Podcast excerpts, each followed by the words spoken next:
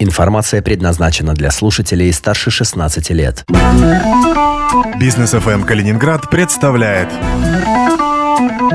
Финансовые рынки. студии Антон Хоменко. Здравствуйте. В калининградском эфире «Бизнес ФМ. Финансовые рынки». За февраль российский рубль ослаб по отношению к доллару почти на 7%. На это есть три основных причины. О них рассказывает эксперт в области финансов и инвестиций, автор телеграм-канала «Тихие деньги» Константин Новик.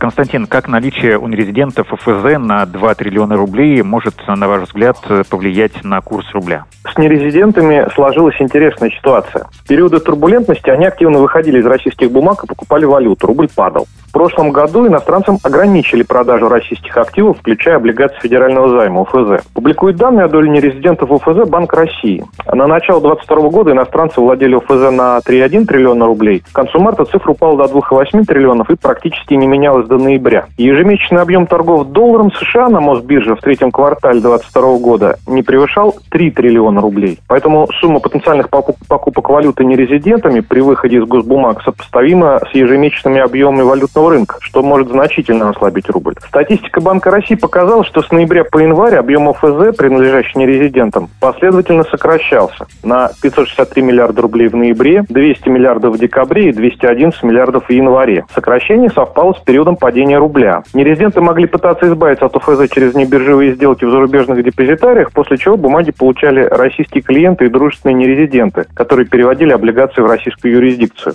Такие сделки могли совершаться в валюте, что объясняет объясняет падение рубля. Погашение госбумаг тоже уменьшало объем ФЗ у нерезидентов, но маловероятно, чтобы 100% отдельного выпуска принадлежало иностранцам. Это только предположение, но в его пользу говорит резкий рост ежемесячного объема внебиржевых сделок с ОФЗ. 63-66 миллиардов рублей в октябре-ноябре до 391-460 миллиардов в декабре-январе. И на конец января у нерезидентов оставались ОФЗ на 1,8 триллиона рублей, что все еще немало. А что, если вдруг э, нерезиденты разом решат э, продать все свои ОФЗ, которые находятся у них на руках? Это как может повлиять на курс рубля? Он еще больше упадет или это как-то может помочь э, в незначительном укреплении? Если у нерезидентов получится сразу продать все ОФЗ, которые им принадлежат, что маловероятно, потому что действуют ограничения на продажу для них, то, естественно, после продажи нерезиденты будут покупать валюту, и это негативно отразится на курсе, то есть рубль ослабеет. А с учетом объема 1,8 триллионов рублей, то есть это сопоставимо с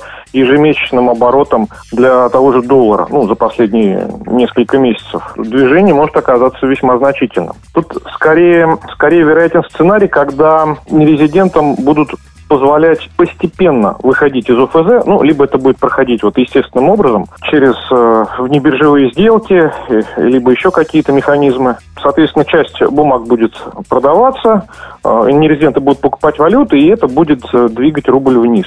Рубль будет слабеть, что как раз выгодно для наполнения бюджета. В январе падение нефтегазовых доходов России, по данным Международного энергетического агентства, составило 40% в годовом выражении.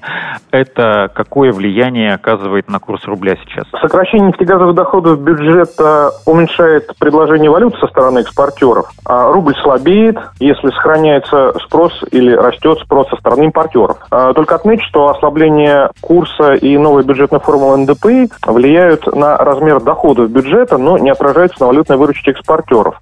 Последнее будет зависеть от динамики цен на нефть. Поэтому если нефть будет находиться на текущих уровнях или будет дешеветь, либо потолок на нефть продолжит негативно влиять на реальные сделки, на цены реальных сделок, потолок на нефть, потолок на нефтепродукты, то это еще больше может снизить валютную выручку экспортеров, уменьшить предложение валюты. Это как раз э, для рубля негативный фактор, потому что валюта продается меньше, соответственно, спрос со стороны импортеров, если сохраняется, растет, то это играет в пользу ослабления. Закончился налоговый период. Может ли это, как обычно, привести к еще большему ослаблению рубля? Как этот фактор повлияет? Ну, по факту 1 марта сегодня рубль уже ослаб. А новый формат уплаты налогов налогов в виде единого налогового платежа привел к переносу выплат на одну дату. Например, 28 февраля платились НДФЛ, НДС, налог на прибыль, акцизы, налог на добычу полезных ископаемых и так далее. А для уплаты налогов требуются рубли, что играет в пользу укрепления. Конечно, эффект затухает с падением экспортных доходов, компании продают меньше объема валюты, но с окончанием налогового периода спрос на рубль может сокращаться и валюта будет восстанавливать свои потери.